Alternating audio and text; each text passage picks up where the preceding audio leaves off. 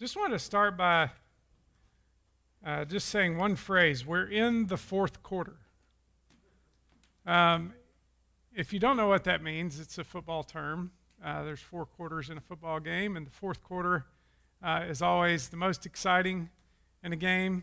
Uh, I, uh, I'm one of those weird birds. I don't really care for college football that much, but I really love the NFL. Uh, and if you the, the great thing about the NFL is like you can miss the whole game and then watch the fourth quarter, and uh, it's a lot of fun. And uh, I always wonder why in the world they don't play the whole game, uh, the first three quarters, like they play in the fourth quarter, where they drive down and score a touchdown in 45 seconds. I just don't get it. Um, and uh, so as I, as I just think, uh, I was listening to a podcast a while back, and it, it was entitled, uh, or one of the phrases in the podcast was, uh, we're in the fourth quarter.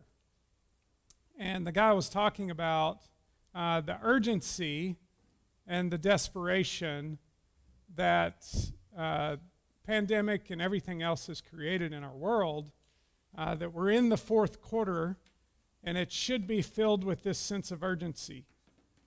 And uh, one thing that's been ringing in my mind and in my heart a lot lately, uh, just for me personally and my prayer for the church as a whole is are we desperate? Uh, do we sense the urgency of the fourth quarter? And does it lead us, has it led us to a place where we're desperate and we go to prayer? And, uh, and one of the struggles with this is we have this phrase in the PCA, and I can rag on my own denomination because I'm part of that denomination we have this phrase that we've used for, you know, since the days of John Calvin, I believe. It's, called the means of grace. And uh, we oftentimes use those phrases and they stay kind of at this lofty theological level. You kind of go, what in the world does it mean, the means of grace? And so I was talking with Jimmy, and Jimmy said, Hey, I think I'm going to do a series on the means of grace. And I said, I said, Hey, can I, uh, can I just talk about uh, the means of grace in the life of Jesus and set it up for you as we get to the, the four means of grace, or five means of grace that you're going to explore. And so Jimmy was gracious enough to, to give me that a license. Uh, and so today we're going to we're, t- we're going to talk about this means of grace of prayer and the life of Jesus. And as I think about prayer, uh, one thing I just want to ask you as Nathan led us in the confession this morning, um, how did that go for you as we sat in silence for two minutes? What was it like? We're supposed to be engaged in prayer and talking to the Lord. Now, here's the, here's the really, I hope you're engaged with me this morning because I think this is really freeing. Uh, because oftentimes what happens in our life is that we, uh, we hear public prayers, we hear pastors pray, we hear elders pray, we hear leaders pray, we go to small groups and we hear someone pray out. We're hearing all these out loud prayers. And here's what's interesting about it is that I think what happens is all our outside out loud prayers are way more polished than our private, personal, quiet prayers. We've see Jesus has done this thing called a prayer seminar all over the globe. Thousands of times. And what they do is they begin we begin the prayer seminar by saying, "Hey, just spend some time in silence and prayer, in personal prayer." And at the end of that, thousands of times, without exception, when we ask people how that went for you, guess what the response is? The response is not, oh, it was this worshipful moment where I engaged with the, I was in the throne room of heaven with God.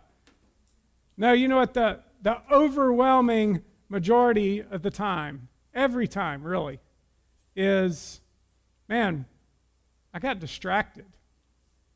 My mind couldn't focus. I was thinking about what was for lunch. I was thinking about what else I would be doing. I fell asleep. my ADHD was on high alert. I was jumping from one thing to another. Another thing went into my mind, and then I'd go to that. Like, here's what's crazy about this is that I think what happens in our life is we have a, a model for prayer oftentimes in a, in a public out loud setting. And then when we get in the quiet in the, in the, in our, in the quietness of our heart and our personal prayer, it's just a train wreck. And we all, all of us in this room get discouraged. All of you online who are watching this, it's, it's a common struggle for the follower of Jesus private prayer. But we don't often talk about the struggle of private prayer because oftentimes what happens internally, we see public prayer modeled for us and we think that's what my prayer life should look like. And it never looks like that. Or if it does, it's a rare occasion, and then we get discouraged and we just give up on prayer. So this morning, I want to talk about what it looks like to look at the person of Jesus in his prayer life. How is, how is prayer difficult personally for you? Just answer that in your own, in your own heart.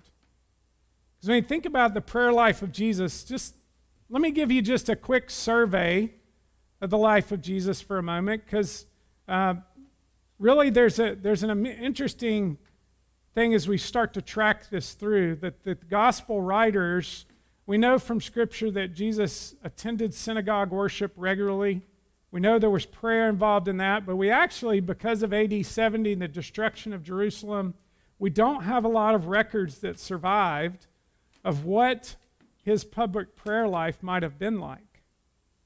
We don't even really know a lot of what it looked like in the early church, but the gospel writers, however, zoom in on the personal prayer life of Jesus. So, again, if we're looking at the fullness of humanity in the person of Jesus and how life is supposed to be done, then perhaps we look at his life of prayer and we learn from it. The facts are really hard to dispute. Dann Spader says the scriptures record 33 different instances in which Jesus takes time to pray. Those are just the one the gospel writers mention. So let me give you just a survey of that we don't really know what that looked like in the first 30 years of Jesus' life, but we know that Jesus was praying at his baptism. He was praying in his 40 days of wilderness. He prayed before he went into Galilee. He prayed after he healed people. He prayed before choosing the 12. He prayed when he was with Jewish leaders. He prayed before feeding the 5,000. He prayed while he was, uh, while he was giving, uh, after he fed the 5,000. He prayed while he was healing people. He prayed after the feeding of the 4,000. He prayed at his transfiguration. He prayed when the 70 returned. He prayed the Lord's Prayer, taught his disciples how to pray, which is interesting.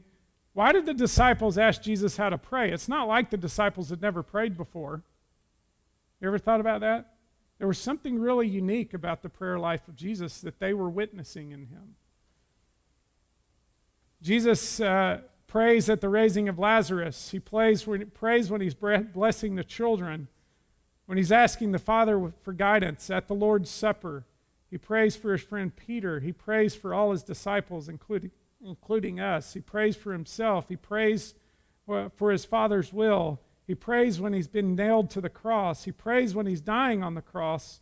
And his last prayer, his last breath was a prayer. He prays at his resurrection and he prays at his final blessing before his ascension. You get the point? I know I'm kind of belaboring it, but the life of Jesus was filled with prayer. Why is that? You know, the spirit of our age is, a, is, is really a spirit of uh, a current of autonomy, right? That what's the message we hear? That you do life on your own.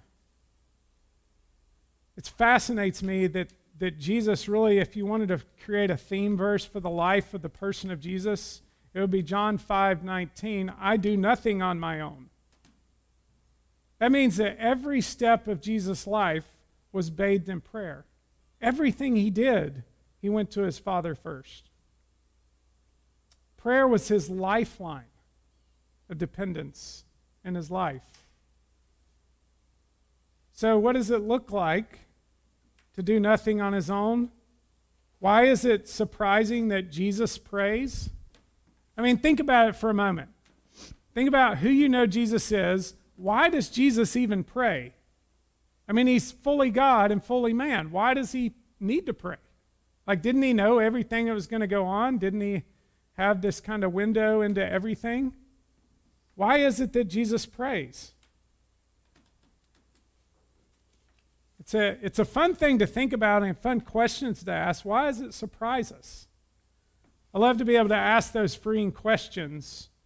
Uh, really, because part of that is that, that Luke says uh, in Luke 5, he says, Yet the news about him spread all over, all the more, so that the crowds of people came to hear him and to be healed in their sicknesses. So he's overwhelmed. This, this gospel spreading, this news about him was spreading, and then Jesus says Jesus often withdrew to a lonely place and prayed. So let's, let's take a few minutes and just zoom in on the Gospel of Mark, chapter 1 and read this story about Jesus in Capernaum. He's at Capernaum is a city on the northern shore of the Sea of Galilee. And look what it says in, in Mark chapter 1, starting in verse 29. It says, And immediately he left the synagogue and entered the house of Simon and Andrew with James and John. Now, Simon's mother in law lay ill with a fever, and immediately they told him about her. And he came and took her by the hand and lifted her up, and the fever left her, and she began to serve them. That evening at sundown, they brought to him all who were sick and oppressed by demons, and the whole city was gathered together at the door. And he healed many who were sick with various diseases and cast out many demons and he would not permit the demons to speak because they knew him. And rising very early in the morning, while it was still dark, he departed and went out to a desolate place, and there he prayed. And Simon and those who were with him searched for him, and they found him and said to him, Everyone is looking for you. And he said to them, Let us go on to the next towns, that I may preach there also, for that is why I came out. And he went throughout all Galilee preaching in their synagogues, and casting out demons. Lord Jesus, as we uh, look into a life of prayer just for a few more minutes, uh, will you give us grace? Lord, we are, we are weak people. Our minds just are filled with distractions. Our lives are busy. I'll just, uh, Lord, will you give us a sense of the fourth quarter, the urgency in the times that we live.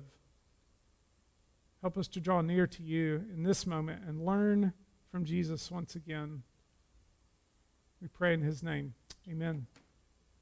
So, like Luke, uh, Mark says Jesus' popularity is swelling. Jesus is casting out demons, doing all these amazing things, and all these people are longing to be with him.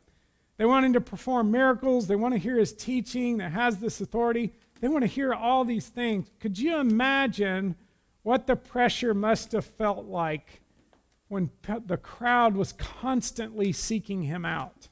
Just imagine being there with Jesus and, and just feeling the pressure as the, as the popularity grows and people long to be with him. And he arrives, he's gone, he's gone into the synagogue in Capernaum. He's, he's cast out this demon, this man with this unclean spirit. He's been in the synagogue all day long. He's been teaching and preaching. And then he shows up at his friend Peter's house. And it's like, oh man, we're ready for some rest and relaxation. And Peter goes, um, Hey, Jesus, my mom is sick. My mother in law is sick. Can you heal her? And Jesus, what's his response? He, his response is he takes her by the hand, he lifts her up, and, and the fever left her. He heals her. Look at what happens next.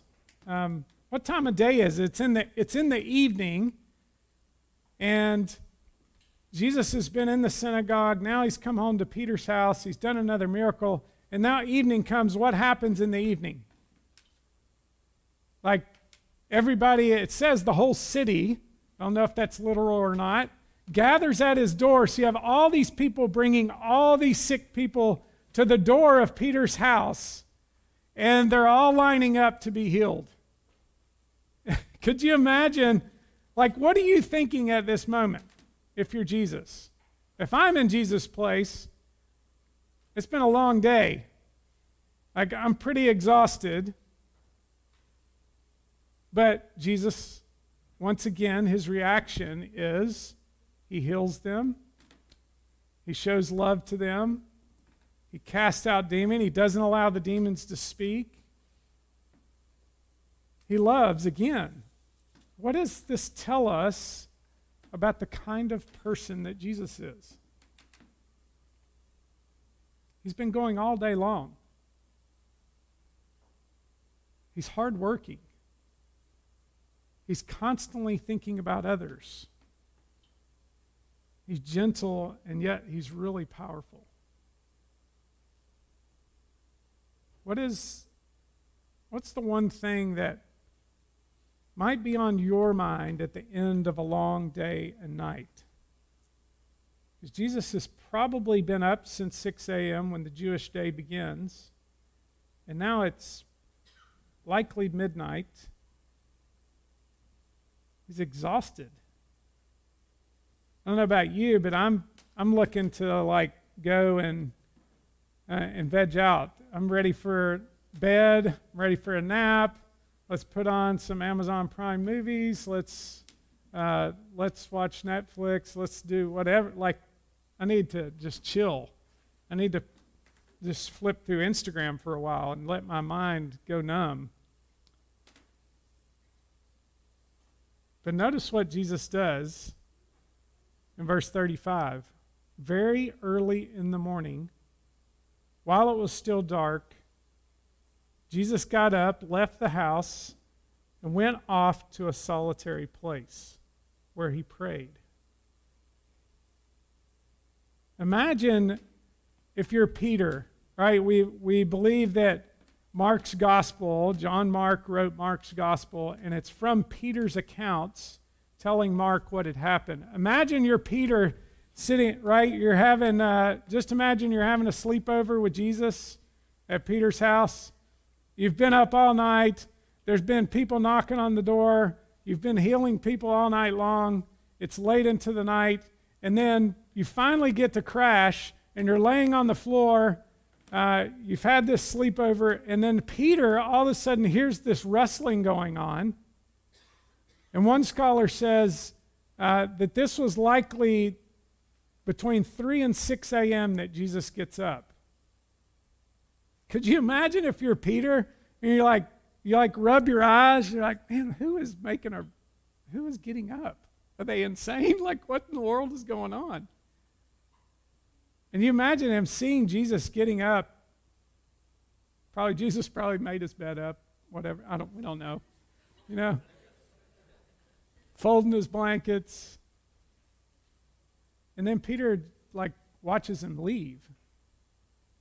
And he's thinking, what in the world is Jesus doing? Like we've been we've been busy. We have no place to lay our head. We haven't even had time to eat, Jesus will tell them later. But Jesus gets up while it's still dark and goes out to pray to his Father. What, what is going on here? What does this tell us about what it means to be human? What, what does it tell us about the person of Jesus? Tells us that he's the most dependent person that has ever lived. It tells us that that phrase of John 5:19 that Jesus literally does nothing on his own. our lives are lived, for the most part, doing life on our own. It's the American way, it's part of the current we swim in every day. Paul Miller writes this in A Praying Life. He says, Imagine asking Jesus how he's doing. He'd say, My father and I are doing great. He's given me everything I need today. And you respond, Wait a second, Jesus, I'm glad you and your father are doing well, but let's just focus on you for a minute. And Jesus, tell me how you are doing. And Jesus would look at you strangely, as if you were speaking a foreign language. The question doesn't make sense to him. He simply can't answer the question, How are you doing? without including his heavenly Father. He does nothing on his own. He can't do life on his own. So, what does Jesus do? He prays. He can't do life on his own, so he prays. He wants us to realize that, la- that like him, we don't have the resources to do life on our own. And could it be that this glorious thing that we all hate, called the pandemic, called COVID 19, could it be that Jesus is saying, you can't do anything on your own? Is he stripping us of all our autonomy, all our independence, and saying, I couldn't do it on my own. See, this just, I mean, for me, guys, this just blows all of my conceptions of what it means to be a follower of Jesus and who Jesus is out of the water. Because forever, Jesus was just, and I've shared this with you guys before, he's just this superhero that just floats above life, and life was really easy for him because he was God. But Jesus didn't do life alone, ever. He did nothing on his own. He did all of life through prayer. He was in constant communion with his Father. And I, and I think that the interesting idea is when I've asked this question in the past doing seminars and have this open dialogue, that why did Jesus pray? And you know what the number one answer across the American church is? Because he was giving us an example. I believe that that's half the truth. Because when he gives the Lord's Prayer, he says, I've given, I'm giving you an example. But you know what the other big half of that is? Is that Jesus couldn't do life without his Father.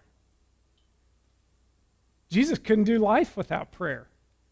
It's who he is.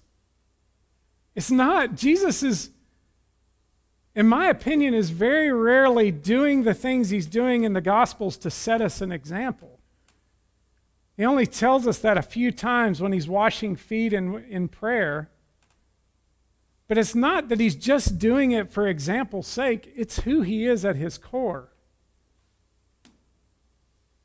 If we go a little bit deeper with this, Jesus defines himself only in relationship with his heavenly Father. See, you and I kind of have this since the fall and Adam and Eve, they kind of had this sense of like this separate self that never existed prior to the fall. Adam and Eve didn't live as separate self prior to the fall. There was no concept of separate. There's no concept of myself. And Jesus comes as the second Adam and says, There is no separate sense of self. Let me show you an example, but also let me live as, a, as one who lives in relationship with the Father all the time. It's only after Adam and Eve had acted independently of God, did they have a sense of separate self? But because Jesus has no separate sense of self, he has no identity crisis. He has no angst. There's no struggle within him to find himself because himself is always defined in relationship with his father. Right? It's kind of like kind of like my kids if they're going to define themselves, they define themselves as being part of the Rowe family. Right? There's not like this separate I don't think any of them are like trying to separate from our family and have their own name and change their name. But they have this there's this identity with who they belong to. And Jesus' identity for eternity, he's belonged to his Father. And so when he comes and he lives as the second Adam, he's saying, This is what it means to have true life. This is what it means to have true identity. It means for me to live in dependence and this constant relationship with my Father. So what I do, I constantly talk to my Father.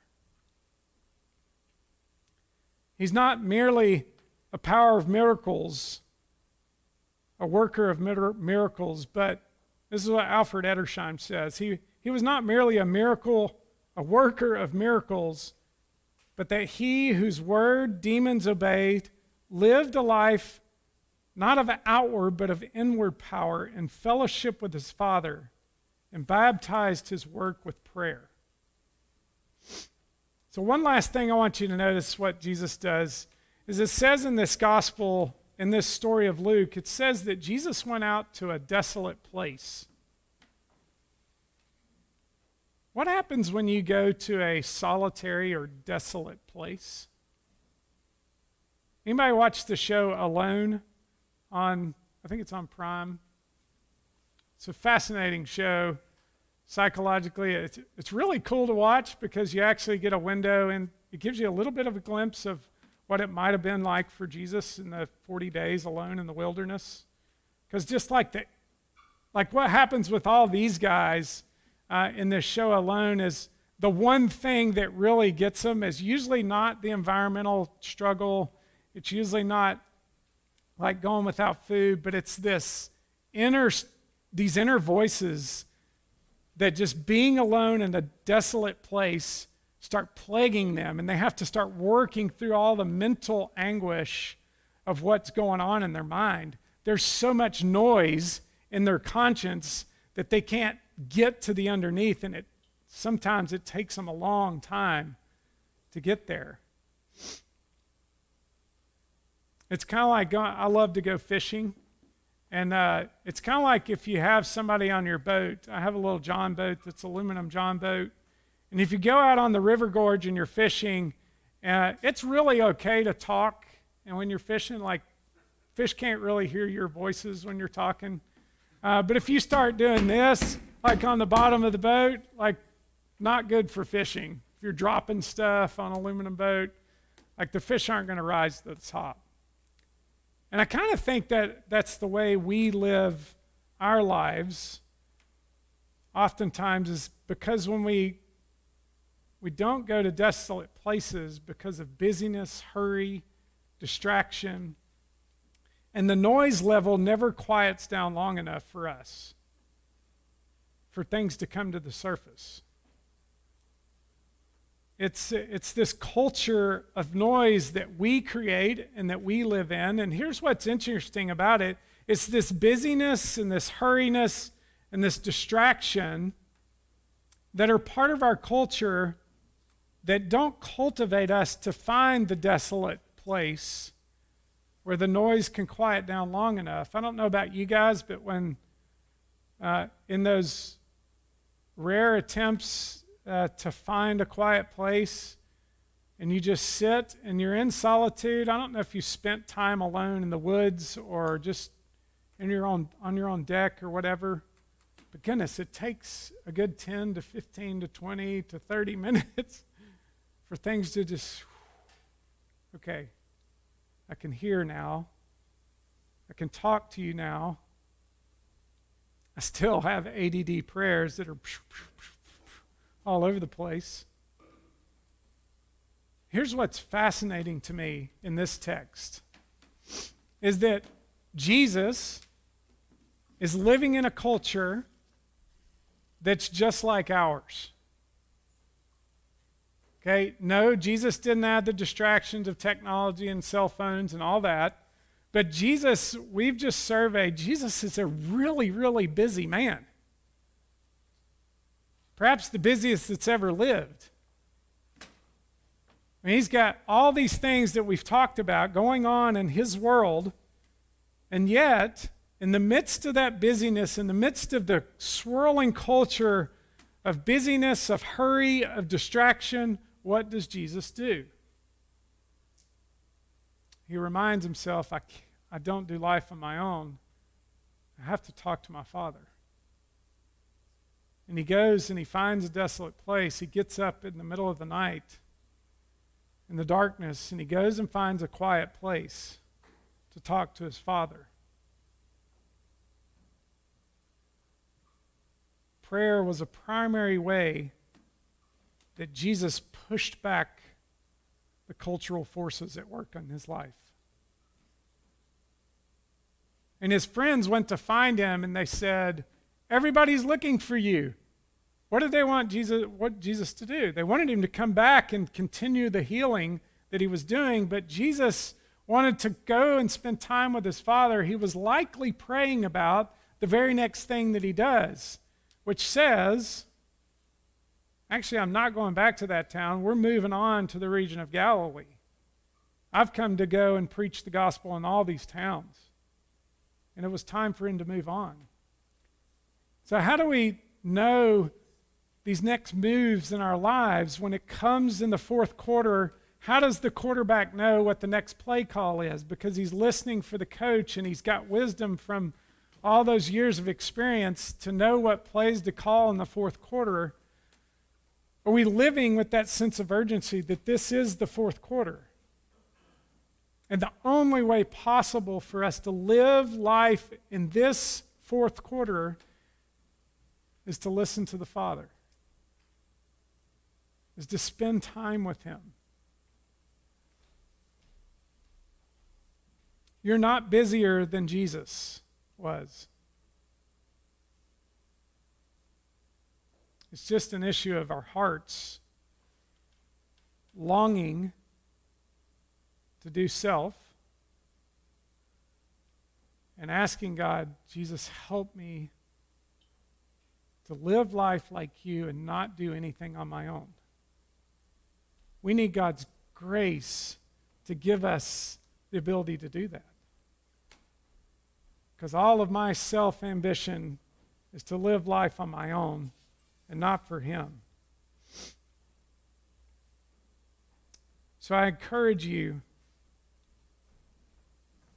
to hear this quote again, a different quote by Paul Miller in A Praying Life. He says, You don't create intimacy. You don't create intimacy. You make room for it. This is true whether you're talking about your spouse, your friend, or God. You need space to be together. Paul goes on to say efficiency, multitasking, and busyness, all of them kill intimacy. In short, you can't get to know God on the fly. If Jesus has to pull away from people and noise in order to pray, it makes sense that we do as well. So may God give us grace as we live as followers of Jesus to do life through prayer. And maybe that's your theme for this 2021 doing life through prayer. May God give us grace to do that. Let me pray for us. Jesus, thank you for your love for us. Thank you for the ways in which you care for your people. Jesus, thank you that you don't live this life just this lofty sense of of self, but you don't live for self. You don't even know what that verbiage is. Uh, you were so connected with your Father that you never did life on your own, and everything you did was through prayer. Lord, may we, as followers of you, in our fallenness, look to you, and may your Spirit and your grace strengthen us to do life through prayer. Even as we enter into 2021, Lord, may we do life through prayer. We pray in Jesus' name. Amen.